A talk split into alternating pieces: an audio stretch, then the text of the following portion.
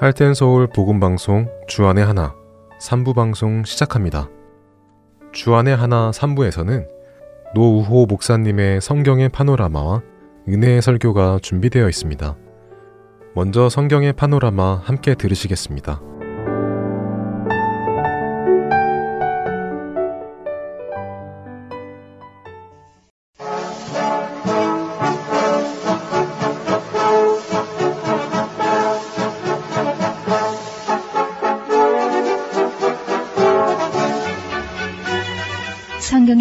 파노라마.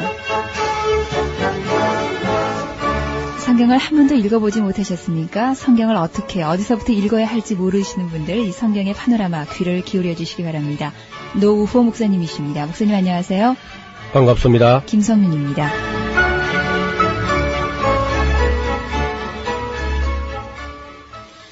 북왕국의 아모스 선지자 혹은 그 호세아 선자 이런 분들이 일할 때에 역시 남왕국에도 하나님의 사람들이 하나님 말씀을 전하게 되는데 그때 이제 어제 우리가 말씀드렸던 미가와 함께 이사야가 이제 같이 일했는데 미가는 짧은 기간 동안 일한 것 같고요. 네. 이사야는 뭐한 4, 50년 그 장기간 그리 사역을 했습니다. 예, 예루살렘에서 살던 선지자죠. 예. 그리고 우시야와 요담과 아하스, 히스기야 그러니까 네 명의 왕 시대를 어, 쭉 거쳐가면서 하나님 말씀을 전했지요. 네.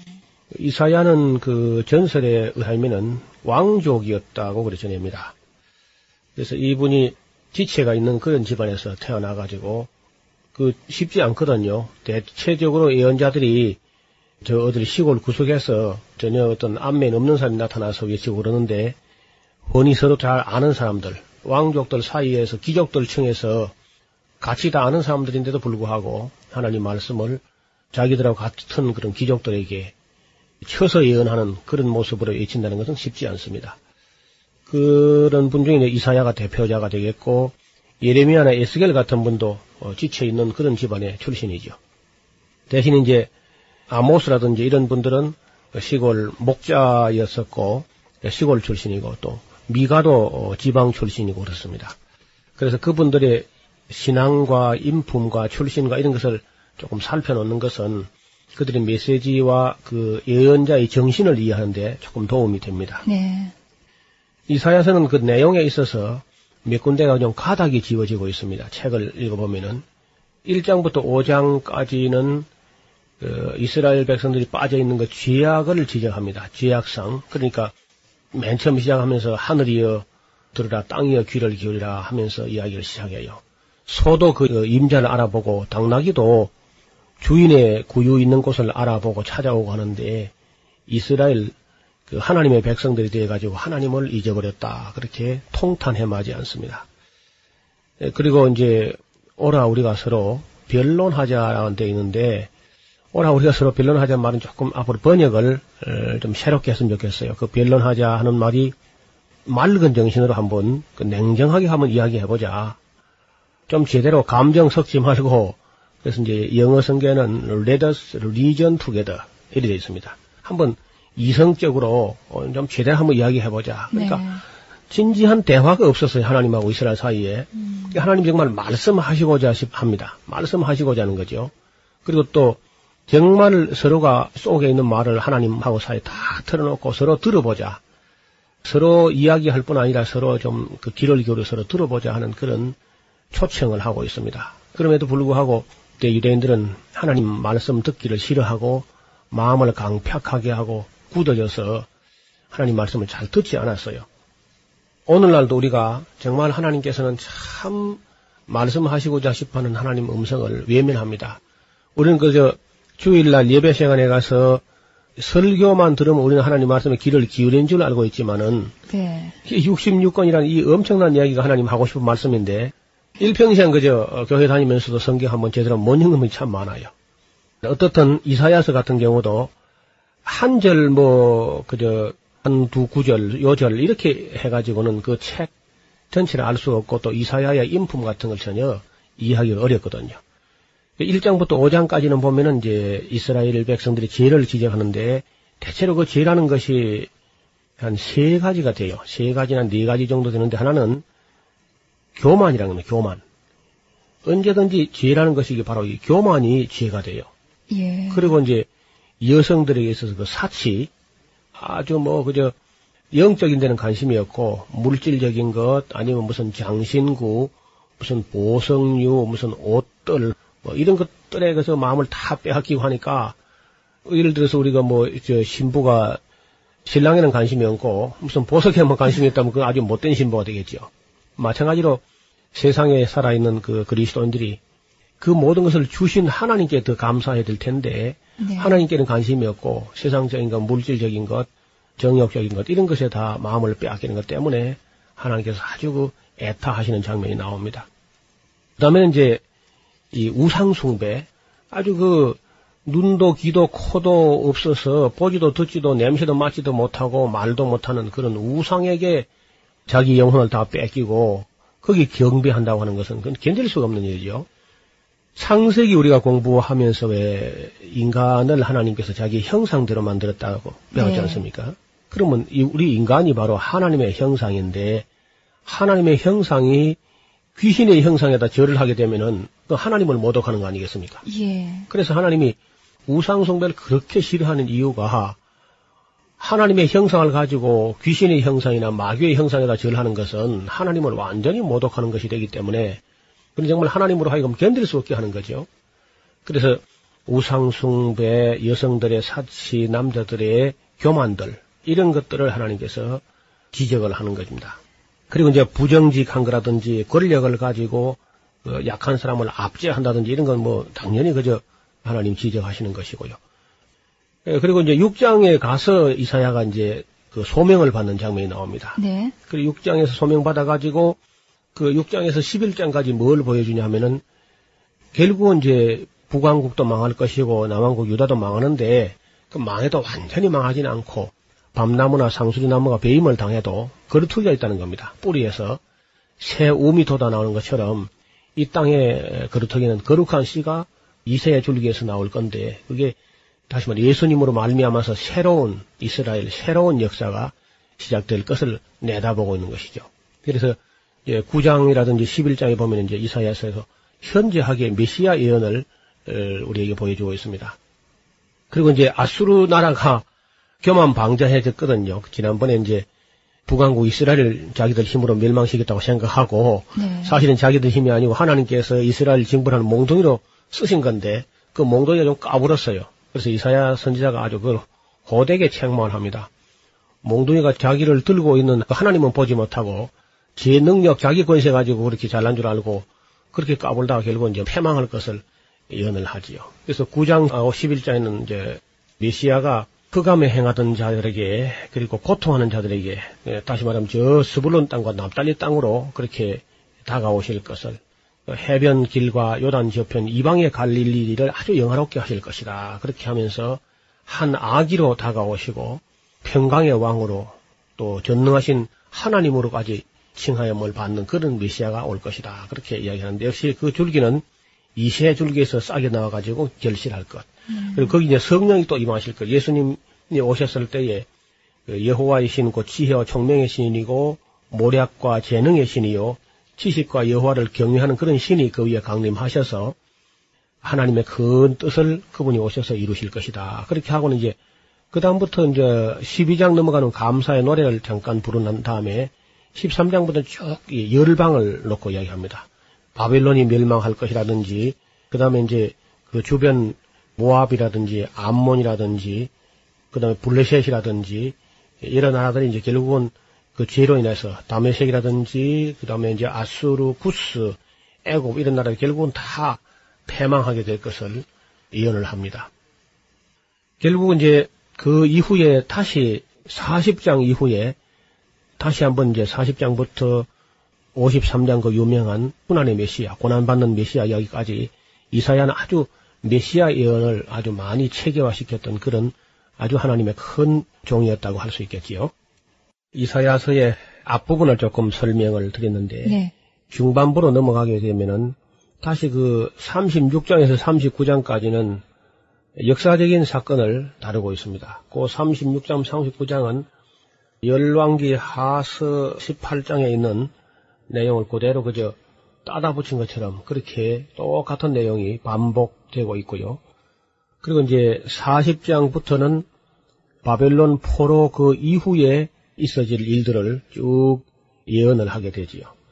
그때 이제 남쪽 왕국에서는 이제 처음에 우시아 왕이 좀 잘 하다가 나중에 교만해져서 제사까지 자기가 드리려고 하다가 이제 나병이 걸리는 그런 일이 있었죠. 네. 우시아 왕. 요담은 뭐 그런 대로 좀 잘했지만은 오래 하지 못했고요. 아하스가 아주 그 나쁜 사람이었어요. 히스기야의 아버지. 이 사람 아주 정신 나간 일을 많이 하게 됩니다. 이것은 열랑기 하서 같이 읽어야 되거든요. 이게 지금 우리가 통독을 하거나 혹은 이 성경의 파노라마 방식은 지금 현재 우리가 66권이 배열된 그 순서를 읽어서는 도무지 이해가 안 되고요. 지금 제가 말씀드린 거 잘 들으셨다가 혹은 메모하셨다고 잘 읽으면 좋겠어요. 열왕기 하서 16장을 보면은 거기에 이제 히스기야의 아버지 아하스 왕이 아주 못된 짓 하는 얘기가 많이 나옵니다. 그런 그 잘못된 아버지의 아들로 히스기야가 태어났는데 히스기야가 놀랍게도 상당히 잘해요. 네. 그 자기 아버지 너무 잘못하니까 그걸 보고는 아 나는 아버지처럼 해서는 안 되겠다. 아마 이렇게 깨달았는지 아니면은 이사야 선지자가 있어가지고 적어도 뭐 이사야 선지자 앞에는 히스기야는 나이가 좀 많이 어렸을 거예요. 그러니까 뭐 아예 이사야 선지자가 어릴 때부터 그저 히스기야를 음. 좀잘 지도했을 것이 아닌가 그런 생각을 할 수 있습니다. 네. 왜냐하면 이 두 분 사이는 일생 동안 그저 별 충돌이 없습니다. 네. 대부분은 이제 왕들하고 그 예언자들 사이는 충돌이 일어나거든요. 그래서 뭐 왕들이 그저 예언자의 바른 소리를 듣기 싫으니까 예언자를 그저 죽여버리기도 하고 그러는데 전혀 마치 그 히스기야 왕은 이사야 선자를 마치 아버지 정도나 될 정도로 이렇게 아마 예. 그냥 그 어려움을 가서 묻고 이제 기도도 부탁하고 그런 관계를 유지해요. 이런 관계가 참 정상적인데 놀랍게도 그렇게 되는 일은 거의 없었어요. 단지 이사야하고 히스기야 사이에 그런 면면을 약간 볼 수 있고요. 북왕국에서는 이제 여호람이 잠깐 동안이라도 이제 엘리사에게 조금 의존하는 그런 모습을 볼 수가 있습니다. 나단 선자 같은 분도 역시 이제 다윗 시대에 있었는데 다윗이 잘못할 때탁그 지적하지 않습니까? 예. 그때 다윗이 정말 마음을 완전히 다 비우고 통회하면서 자백했기 예. 때문에 또 그걸 높이 평가해가지고 나단 선자는 다윗이 그런 끔찍한 죄와 허물이 있음에도 불구하고 여전히 왕으로서 각듯이 매시는 또 그런 모습도 볼 수 있습니다. 북왕국 이스라엘에는 그런 게 없었어요. 그 대체적으로 보면은 선지자가 말하면 뭐 왕들이 들은 척도 하지 않았고 그럼 이렇게 망합니다. 왜냐하면은 원래 하나님 말씀하시기를 그 에발산에서 저주를 선포하고 거리심산에서 축복을 선포하셨을 때에 율법을 지키면은 복이 임하게 되고 율법을 어기면 저절로 저주가 임하게 해놨지만은 그래도 어, 복은 그냥 주십니다. 봐라 너희가 잘하니까 내가 복 준다 하고 말하지 않고요. 예. 잘하기만 하면 언제나 복은 주시는데 저주라든지 심판이라든지 어떤 징벌을 하실 때는 그러기 전에 꼭 사람을 먼저 보내요. 이게 하나님 또 자비로우신 것이고 또 인격적으로 하시는 거죠. 그래서 회개할 기회를 주십니다. 그런데도 불구하고 끝까지 회개하지 않으면 이제 어쩔 수 없이 그런 재앙이 임하게 되는 거죠. 예언자가 와서 어떤 극단적인 재앙이나 무슨 형벌을 받기 전에 와서 기뜸해주고 창명해주면 사실 그러면서 고마운 거죠. 네. 그렇죠. 그런데 그걸 고마운 걸 여기지 않고 어떻든 죄를 지적하고 허물을 드러내니까 오히려 예, 그만 그저 반발하면서. 때려 죽이고 네. 그렇게 했단 말이에요. 근데 이사야는 그래도 히스기야 시대라든지 요담과 아하스 히스기야 시대에는 그런 대로 이제 참 일을 잘 하셨는데 전설에 의하면은 그 히스기야의 아들이 이사야 선자를 톱으로 키워가지고 죽였다 그럽니다. 어, 그러니까 이제 히스기야가 나중에 정치를 잘 한 듯이 하다가 이분이 나이가 들면서 겁이 많아졌어요, 점점. 마지막에 가서 실수를 좀 합니다. 두 가지 실수를 하는 하나는 그러니까 북왕국 이스라엘을 멸망시킨 후에 한 7, 8년 지난 후에 아수르 군대가 남쪽 유다로 쳐내려왔어요. 그래가지고 네. 한 40여 성읍을 갖다가 이미 다 어, 점령해버리고 그리고 이제 그 서남 쪽으로 내려와서 라기스라는 큰 성에 와가지고 그것까지 이제 공략을 해버리고는 그 히스기야 왕에게 아주 위협적으로 나왔습니다.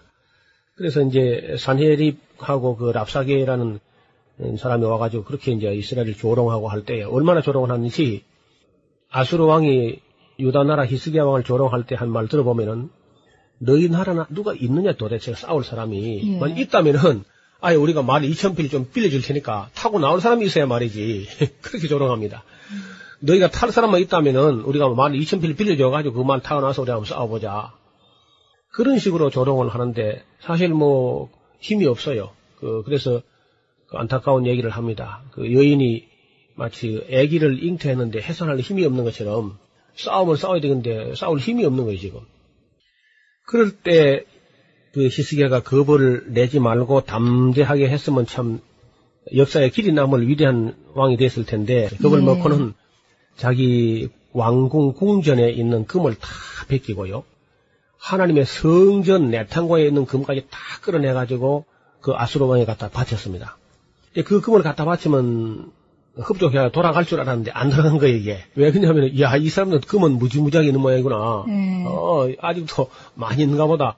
세상에 이렇게 많이 가져오다니. 그러면서 아이고 더 가져가고 싶죠 이제 예루살렘에 와서 시비를 겁니다. 랍사게라는 사람이 와가지고 조롱을 하고 하는데 그때야 히스기야가 깨달은 거예요. 야 이거 금 갖다 줘도 안 돌아가는구나 이거 말이야.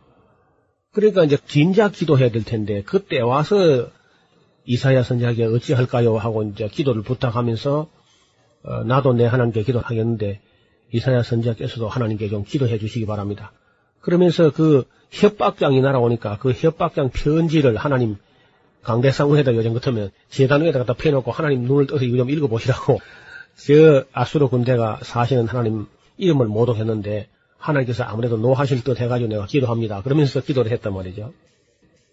그 이사야 선자가 응답하기를 왕이여 뭘 그렇게 안절부절 하지 못하고 그럽니까? 두려워할 거 없다고 염려하지 말라고 그리 전갈이 왔습니다. 그러고 나서 하룻밤 자고 나니까 그 아수르 군대가 18만 5천 명이 송장이 다 돼 있는 거예요. 그러면 이 히스기야가 얼마나 통한이 여겼겠으면 이야 저 송장 될 사람들에다가 하나님의 성전 금까지 다 갖다 베껴주고 그래서 아마 너무 충격이 돼가지고 억울하기도 하고 분통 터지기도 하고 자기와 함께 하신 하나님을 믿지 못해가지고 하나님 성전에 금을 뺏기다가 아수르왕에 갖다 줬으니까 하나님은 멀어 보이고 아수르왕 가까워 보이니까 가까워 보이는 아수르왕을 더 믿고 하나님을 덜 믿은 거죠.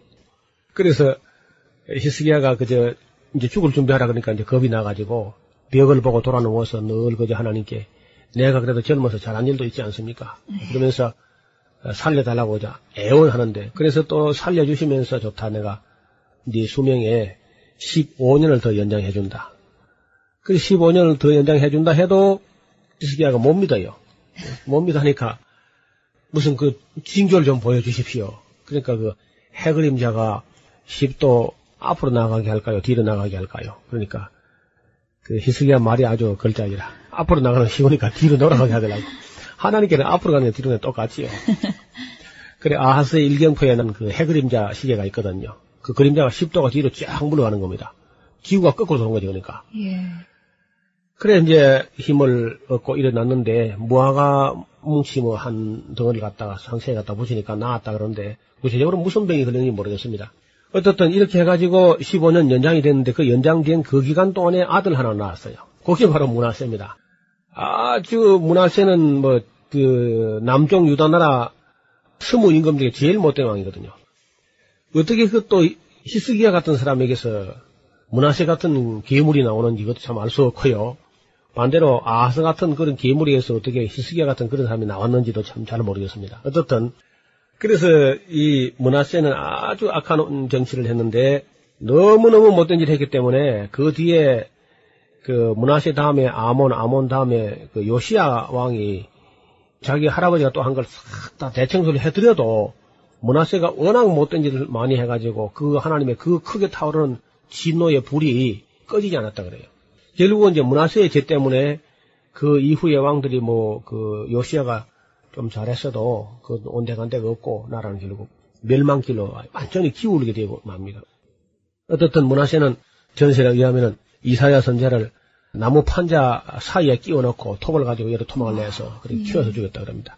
그왜 저기 히브리서에 보면은 어떤 사람들은 더 나은 부활을 얻기 위해서 톱으로 켜는 것도 그저 구차하게 피하지 않고 견뎌냈다는 그런 얘기가 나오거든요. 음. 그 바로 그 이사야 선자를 두고 하는 말이라 그래요.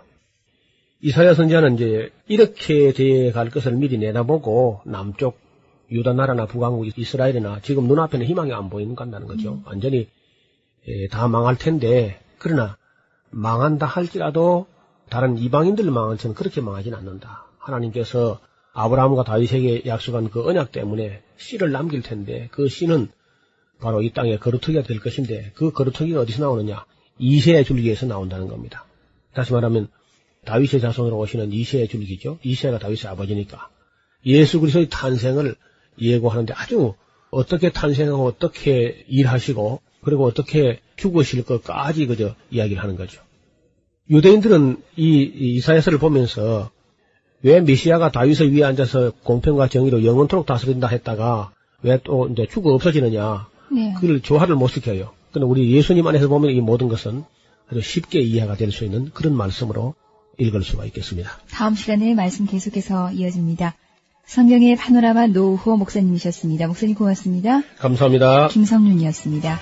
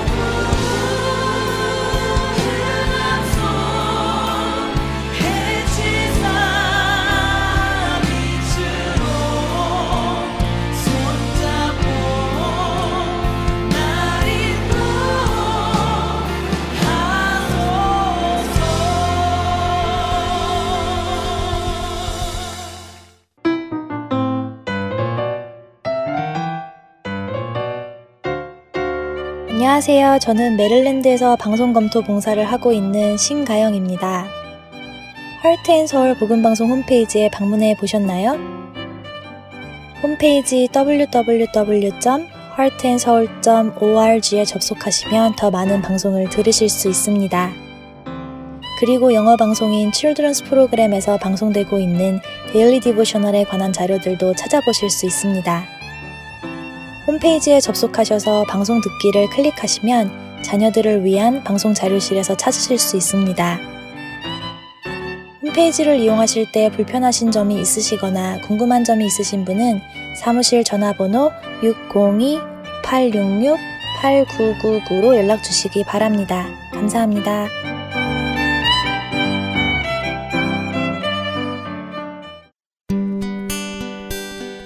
기쁜 소식 사랑으로 땅끝까지 전하는 아랜소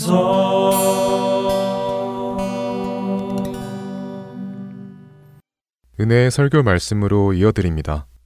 오늘 설교 말씀은 서울 주님의 십자가교회 서정곤 목사님께서 로마서 8장 18절과 24절부터 35절까지의 말씀을 본문으로 믿음이 흔들릴 때 라는 제목의 말씀 전해주십니다.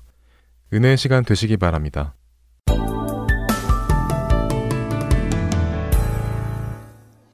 성경 구절에 top10이 있다고 생각하면은 뭐가 top10 안에 들어갈까요? 오늘 우리가 읽은 본문에 있는 로마서 8장 28절 우리가 알거니와 하나님을 사랑하는 자 곧 그 뜻대로 부르심을 입은 자들에게는 모든 것이 합력하여 선을 이루느니라.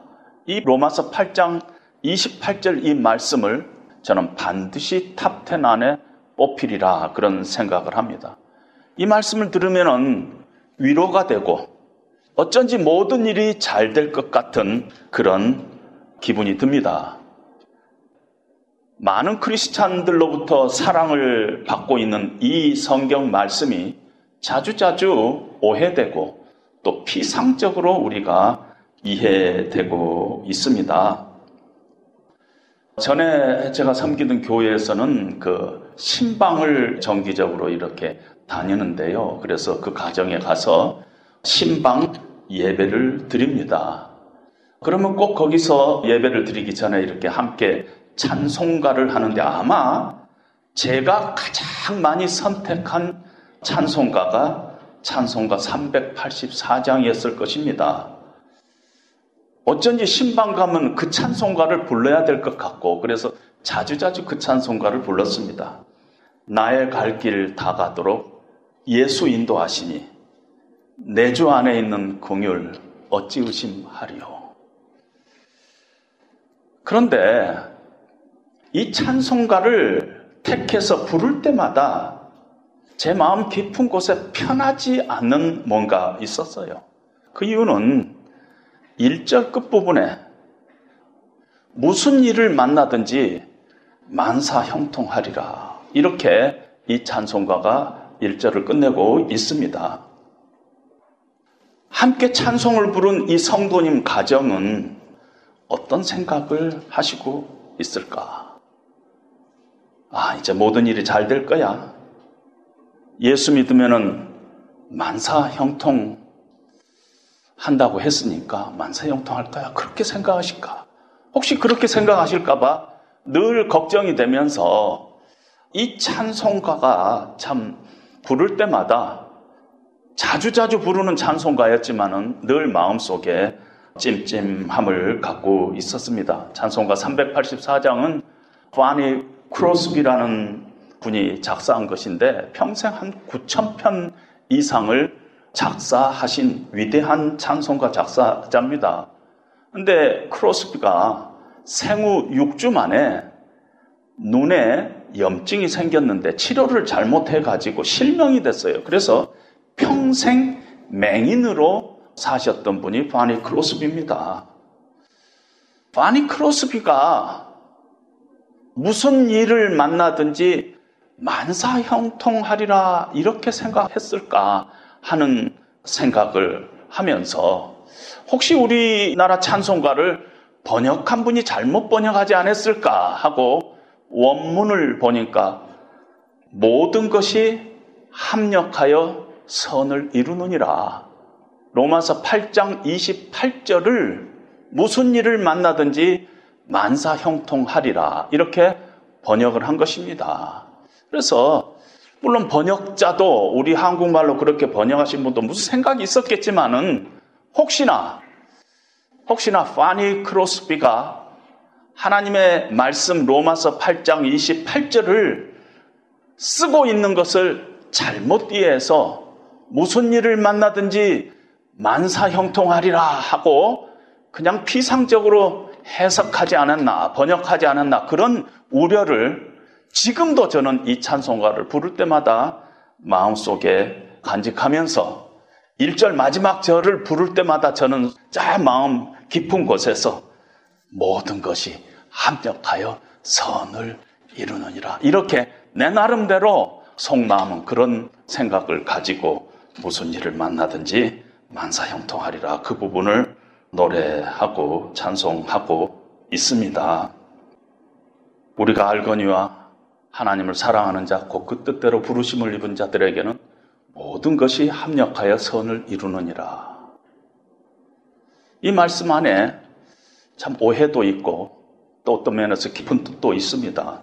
이 말씀을 좀 더 이해하기 위해서 모든 것은 뭐며 선은 뭐며 어떻게 합력한다는 것인가 하는 것을 우리가 조금 더 들어가서 봐야 될 줄 압니다. 모든 것이 뭔가 했을 때 로마서 8장 전체적인 문맥이나 흐름으로 봤을 때 적어도 18절에 현재의 고난이 그 안에 들어갑니다. 현재 고난. 그리고 그 후에 피조물이라는 것으로 의인화하고 있지만은 여러 가지 탄식, 뭔가 이 땅에서의 절망, 탄식 이런 것들이 이 모든 것 안에 들어갑니다.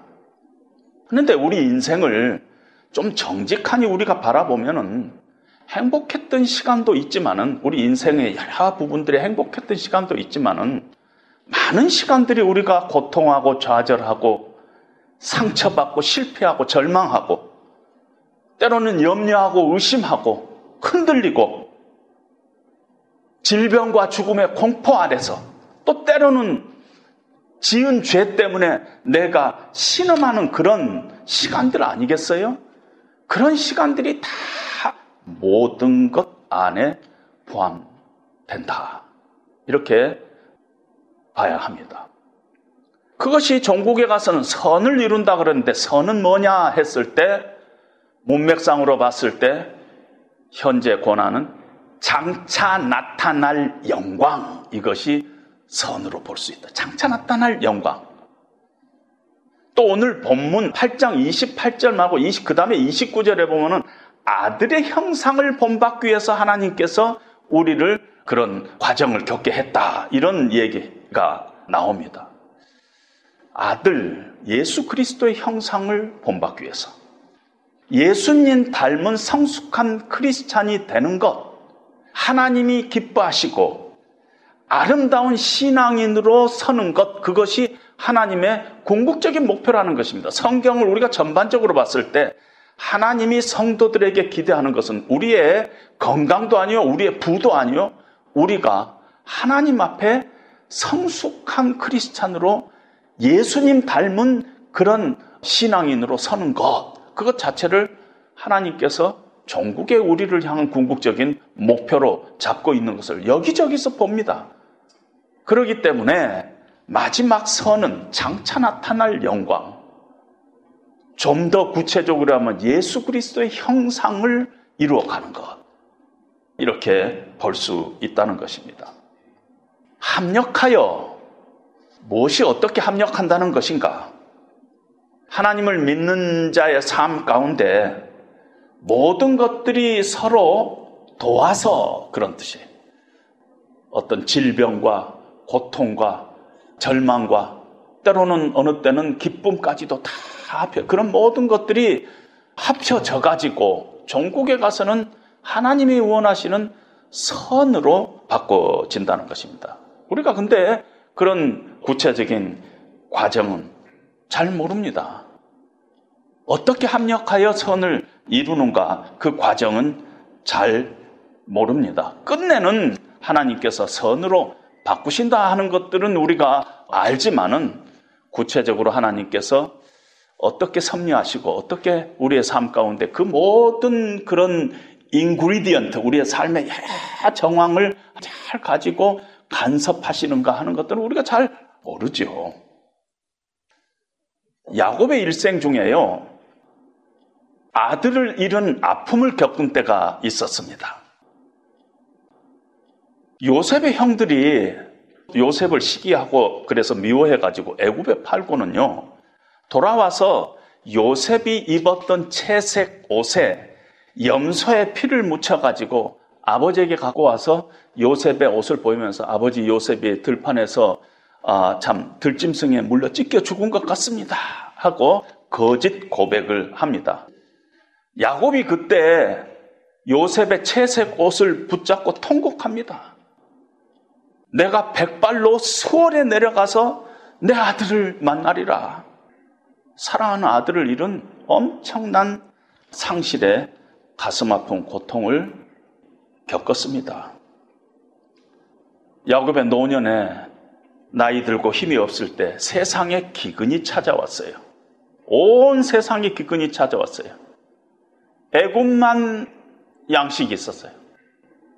야곱의 잘못이 아니죠. 온 세상에 기근이 왔으니까. 그래서 야곱이 아들들을 불러가지고 아무래도 안 되겠다. 애굽에 가서 식량을 구해와야 되겠다 하고 열 아들, 막내 베냐민만 남기고 열 아들을 애굽에 보냈는데 얼마 후에 아홉 아들만 돌아온 거예요. 시므온이 돌아오지 않은 것이에요. 웬일이냐 했더니 애굽의 총리가 시몬을 오게 가다 놓고 베냐민을 데려오지 않으면 시몬은 돌아갈 수 없다. 너희가 양식도 얻을 수 없다. 하더라는 것이에요. 이제 야곱이 사랑하는 아들 베냐민까지 내놓아야 할 상황에서 야곱이 이렇게 고백합니다. 너희가 나에게 내 자식을 잃게 하는구나. 베냐민에게 무슨 일이 생기면 나 못 산다. 이러면서 고백을 합니다. 그때 창세기 42장에 야곱이 이렇게 말합니다. 요셉도 없어졌고 시므온도 없어졌건을 베냐민을 또 빼앗아 가고자 하니 이는 다 나를 해롭게 함이로다. 이렇게 탄식을 합니다. 그런데 놀라운 것은요, 야곱이 이 말을 하는 그 순간에 요셉은 애굽의 총리로 살아 있고요. 시므온도 요셉의 그 어떤 주권하에 살아 있고요. 베냐민도 나중에 우리가 아다시피 다 돌아올 것입니다. 따라서 우리가 이 한 사람의 인생의 이런 정황들을 이렇게 보면서 만약에 야곱의 일생 가운데 기근이 없었다면, 기근이 없었다면은 요셉이 총리가 되지 않았을 겁니다. 만약에 기근이 없었다면은 야곱은 평생 아들 요셉을 만날 수도 없었을 것입니다. 따라서 야곱이 지금 참 화라고 생각하는 이 기근은 야곱의 눈에는 고통이었지만은 하나님은 이 기근을 통해서 야곱을 회복시키는 하나님의 귀한 영적인 수단을 지금이 되고 있다는 것을 우리는 이제는 우리가 성경을 통해서 알고 있잖아요. 뿐만 아니라 하나님께서는 이런 과정을 통해서 하나님께서 야곱을 다루십니다. 그래서 끝내는 야곱이 아니라 이스라엘로 세우기 위한 하나님의 계획이 이 안에 있습니다. 여러분 창세기 마지막 부분에 보면은 야곱이 얼마나 하나님의 은혜의 가슴으로 뛰어들고 있는가를 우리는 보면서 참 야곱이 존경할 만한 신앙인으로 바뀌어 있는 것을 봅니다. 하나님께서 원하시는 그 선을 이루는 한 사람의 일생 가운데서 선을 이루는 그것이라는 것입니다. 수많은 인생의 우여곡절, 슬픔과 상실과 고통과 기근과 이 모든 것들을 이 다 하나님께서 모아가지고 그 각각은 참 슬프고 아프고 쓴 것들이었지만 그걸 다 모아가지고 하나님께서는 종국에서는 하나님께서 원하시는 그런 선을 이루는 것을 우리는 봅니다.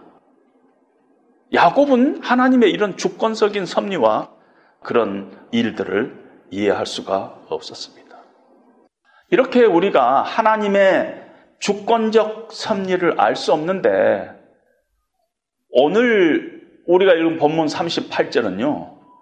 우리가 알거니와 하나님을 사랑하는 자, 곧 그 뜻대로 부르심을 입은 자들에는 모든 것이 합력하여 선을 이루니라. 이게 하나님의 주권적인 사역이기 때문에 우리가 모르는 일인데 그 말씀 앞에 우리가 알거니와 모르는데 안다고 얘기를 하고 있다는 것입니다. 어떻게 알게 됐을까? 이게 안다는 게 무슨 뜻인가?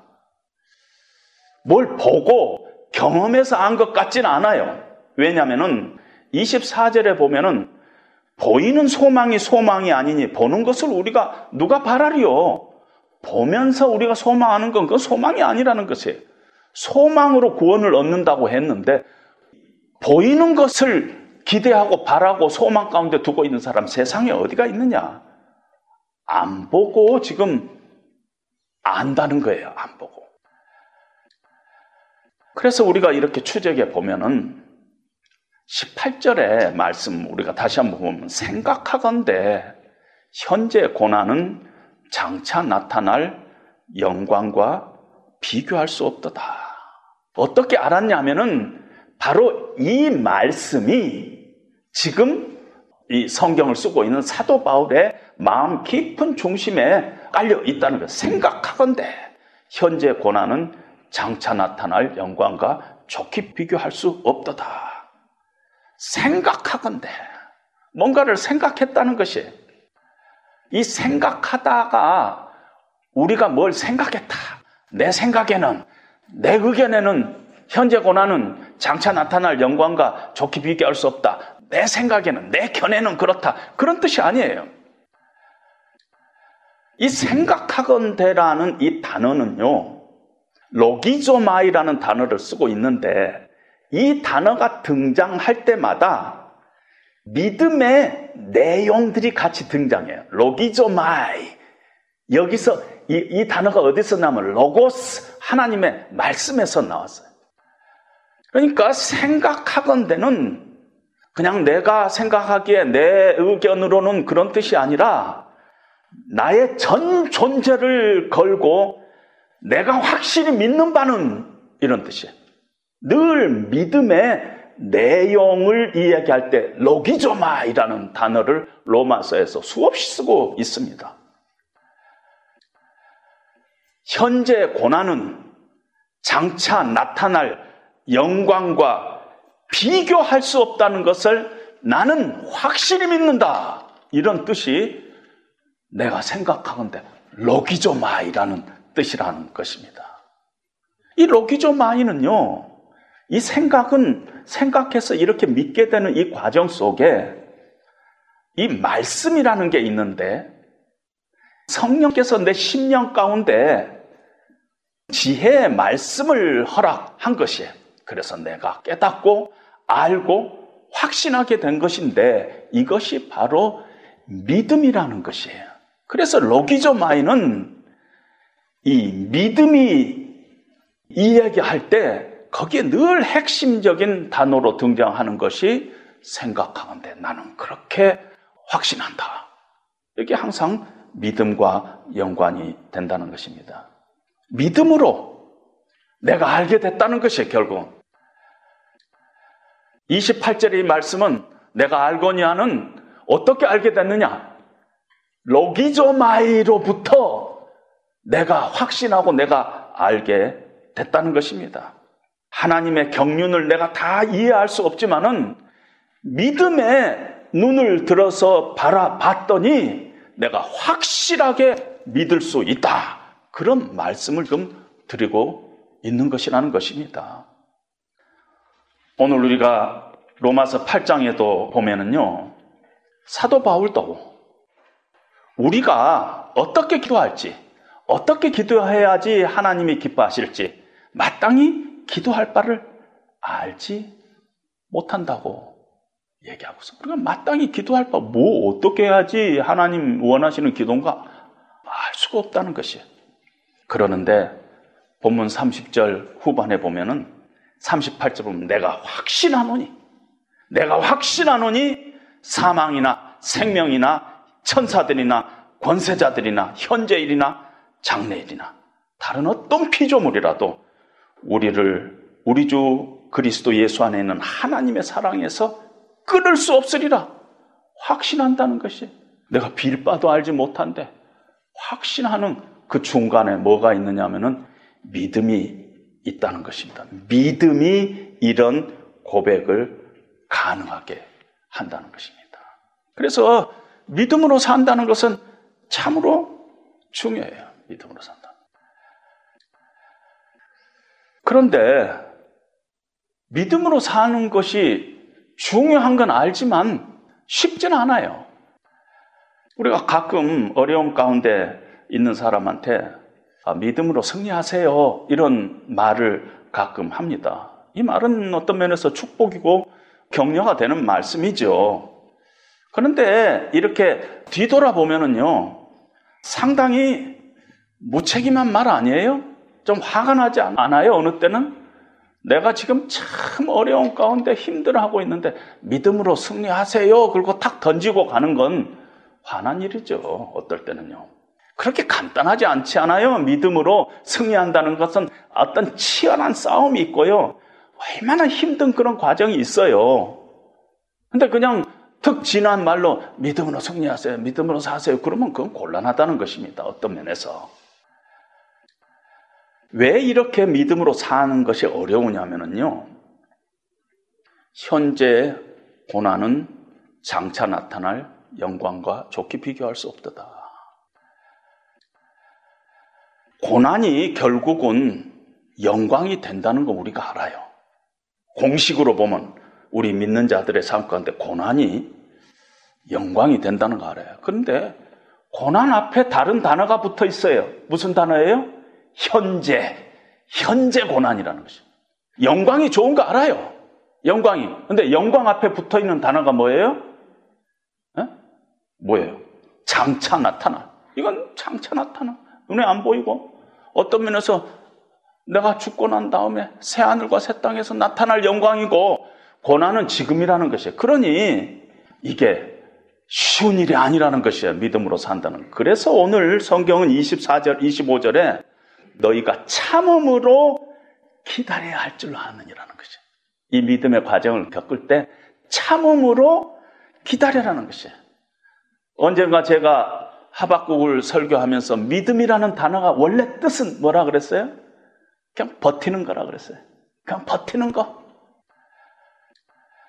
이렇게 믿음으로 산다는 것이 쉽지 않고 그래서 우리의 삶 가운데 금년 한 해도 오직 믿음, 믿음으로 내가 살리라 하고 우리가 교회 표를 정하고 시작했지만은 어, 믿음이 흔들릴 때가 참 많죠.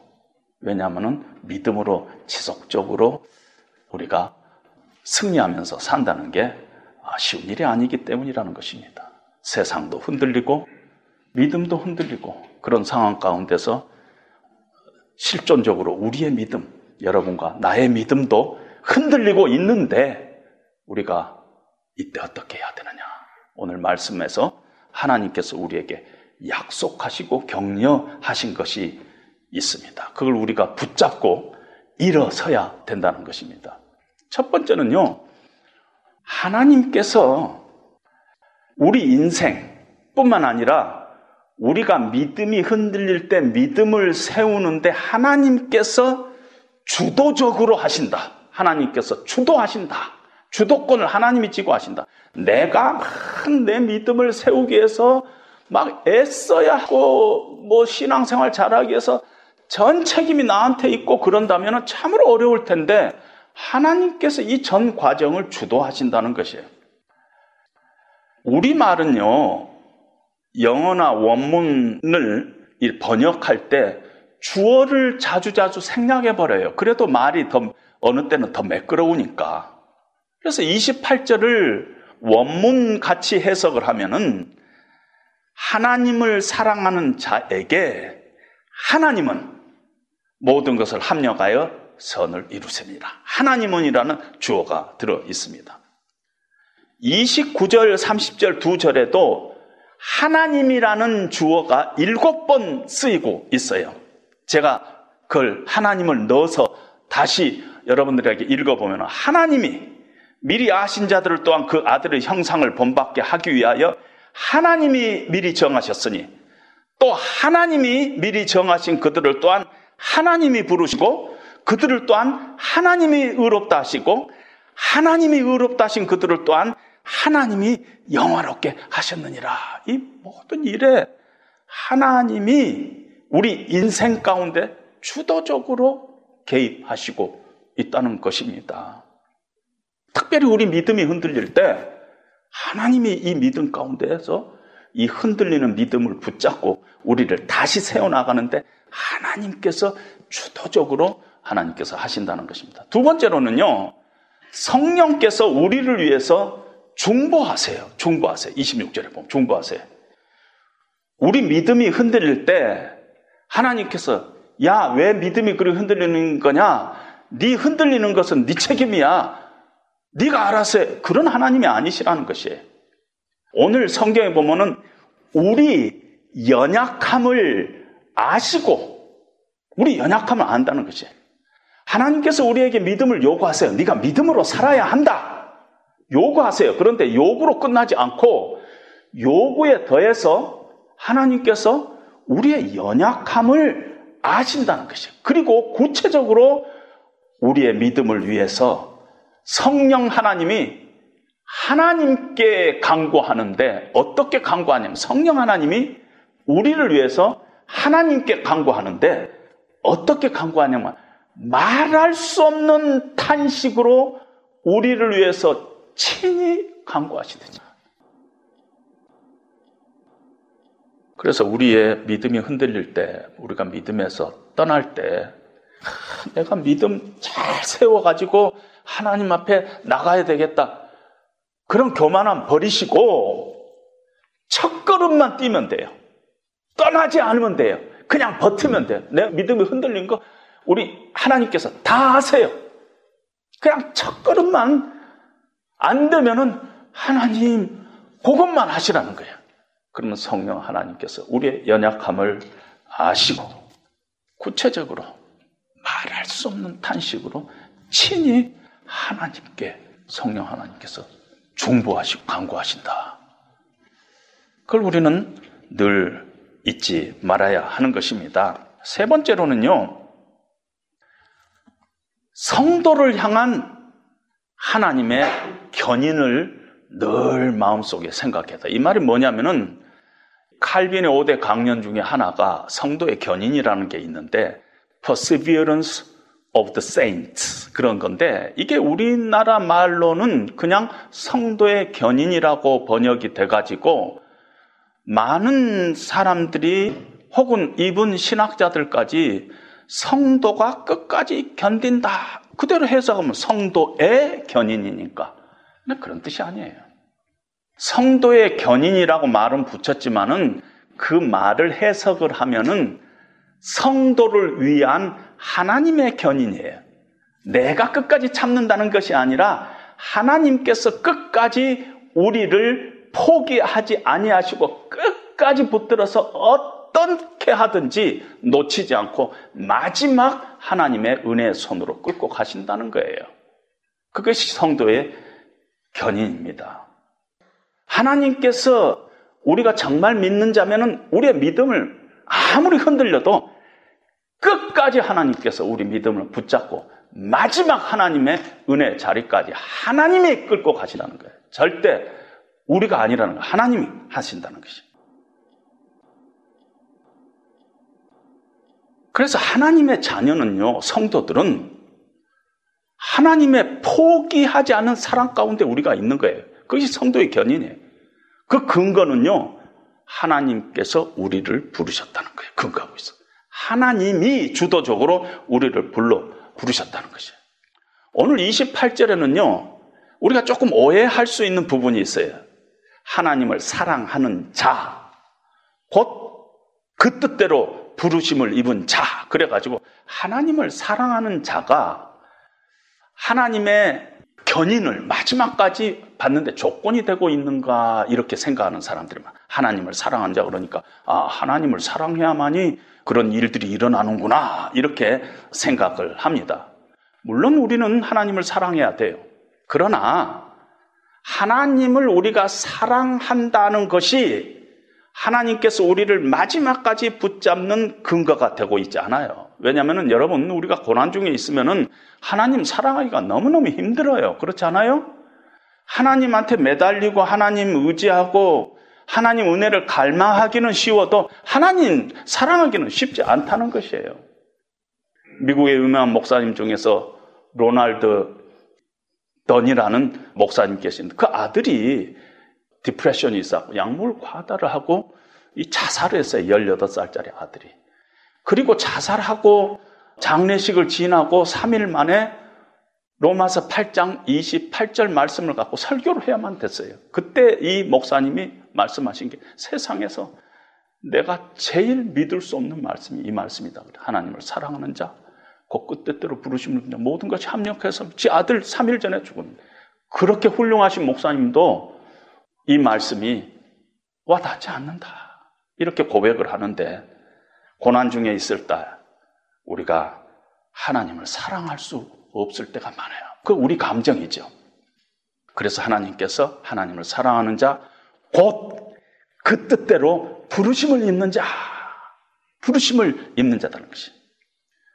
하나님이 먼저 우리를 불렀다는 것이에요. 그리고 그 부르심에 대해서 오중으로 얘기를 합니다. 하나님이 미리 아신 바 되었다는 것이에요. 미리 알다 그러니까 우리는 이렇게 생각합니다. 어? 하나님께서 우리가 구원 받을까 안 받을까 미리 아셨나? 우리가 말하는 소위 미리 안다는 그런 뜻으로 해석하는데 미리 알다는 단어는 히브리 말로 야다라는 단어인데 그냥 이렇게 표현하면 돼요. 이게 언약적인 단어로 하나님께서 먼저 사랑했다는 뜻이에요. 사랑. 미리 알다는 것은 사랑했다는 뜻이에요. 미리 알다. 하나님께서 먼저 사랑하시고 미리 정하시고 하나님께서 뜻을 두시고 의지적으로 창세전에 우리를 택했다는 것이에요. 구원을 입증해 주는 믿음이나 순종이 있기도 전에 훨씬 그 더 이전에 먼저 하나님께서 우리를 사랑하시고 우리를 주권적인 은총 안에서 우리를 선택했다는 것이에요. 그리고 나서 역사의 한 순간에 영적으로 죽었던 우리를 부르시고 하나님의 부르심을 듣는 사람들에게 믿을 수 있도록 믿음을 주시고 그 믿음으로 십자가의 보혈을 하나님 앞에 고백했을 때 그들을 의롭다고 칭하시고 세상 끝날까지 함께 하시고 새로운 세상에서 영광스러운 영화롭게 하셨느니라. 오중으로 하나님께서 지금 방어를 하고 있는 것이. 이것이 구원의 여정 속에서 예지, 예정, 소명, 칭의, 영화 이렇게 목사님들 시험 볼 때 막 나오는 거예요. 오늘 이 로마서 8장이 그걸 우리에게 얘기를 하고 있습니다. 마지막에 영화롭게 하시는 것은 미래에 일어날 사건이에요. 미래에 일어날. 장차 나타날 사건임에도 불구하고 오늘 성경은 과거에 일어난 일처럼 과거 시제로 쓰고 있어요. 이걸 예언적 과거 시제라. 부정과거형이라는 특별한 시제를 쓰고 있어요. 미래에 일어날 일이지만은 너무너무 확실한 것. 이건 하나님께서 말씀하시는 것. 하나님은 실수가 없으신 분이기 때문에 오늘 땡겨가지고 오늘 과거로 쓸 수 있어요. 미래에 일어난 일. 그게 예언적 과거 시제입니다. 오늘 이 말씀을 통해서 성경은 우리에게 확신을 시켜주는데 뭘 확신을 시켜주냐면 이 너희가 받은 구원이 네가 본 구원 얘기가 아니라는 거예요. 아, 나는 난 그때 뭐 부흥해서 그때 뭐 은혜 받고 그때 뭐 가슴이 찌릿찌릿하고 그때 예수를 믿게 됐으면 이건 우리가 우리를 바라보는 구원이에요. 근데 하나님이 바라보는 구원의 얘기를 우리에게 들려주고 있는 거야. 네가 이 세상에 오기도 전에 훨씬 그 전에 하나님께서 사랑하시고 하나님께서 예정하시고 뭐 믿음도 없고 뭐 순종이라는 그런 단어조차도 없을 때 네 복중에서 네가 이 땅에 태어나기도 전에 하나님께서 그때 너를 사랑으로 택했다는 것입니다. 그리고 역사의 어느 한 순간에 네 인생 가운데 하나님께서 너를 불러가지고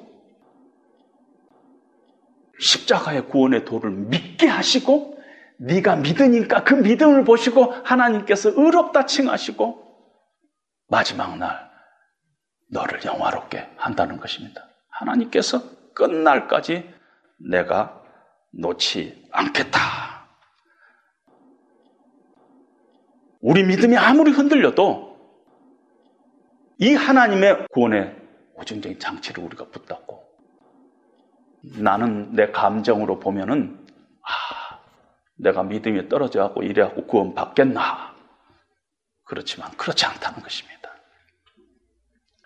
우리 믿음이 흔들리면 늘 찾아오는 게 의심이에요. 자꾸 내 생각, 내 현실, 내 실제 이런 것들이 우리 눈에 먼저 들어옵니다. 그럴 때 하나님의 말씀을 생각하고 현실이 더 크게 보일 때 하나님의 약속을 생각하고 현재 고난이 더 크게 나에게 다가올 때 장차 나타날 영광을 믿음으로 바라보면서 떠나지 말아야 합니다. 붙잡아야 해요. 끝까지 조금만 견디시기 바랍니다. 지금 이 순간도 성령께서 말할 수 없는 탄식으로 우리를 위하여 친히 강구하고 계신다. 하나님께서 창세 전보다 더, 더 전에 우리를 사랑하시고, 우리를 정하시고, 우리를 부르시고, 우리에게 믿음 주시고, 우리를 하나님의 자녀로 삼아주시고, 마지막 영광스러운 자리까지 하나님께서 끌고 가실 것이다.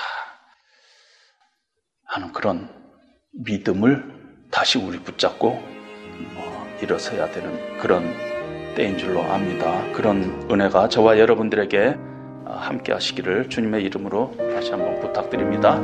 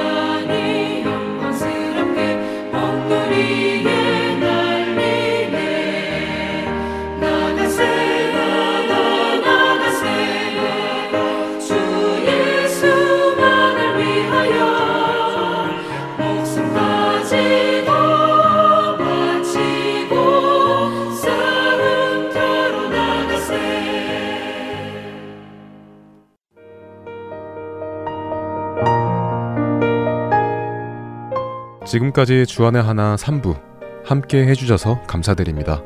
다른 방송들을 더 듣고 싶으신 분들은 홈페이지 www.할테앤서울.org에서 특별 방송을 클릭하셔서 들으실 수 있습니다.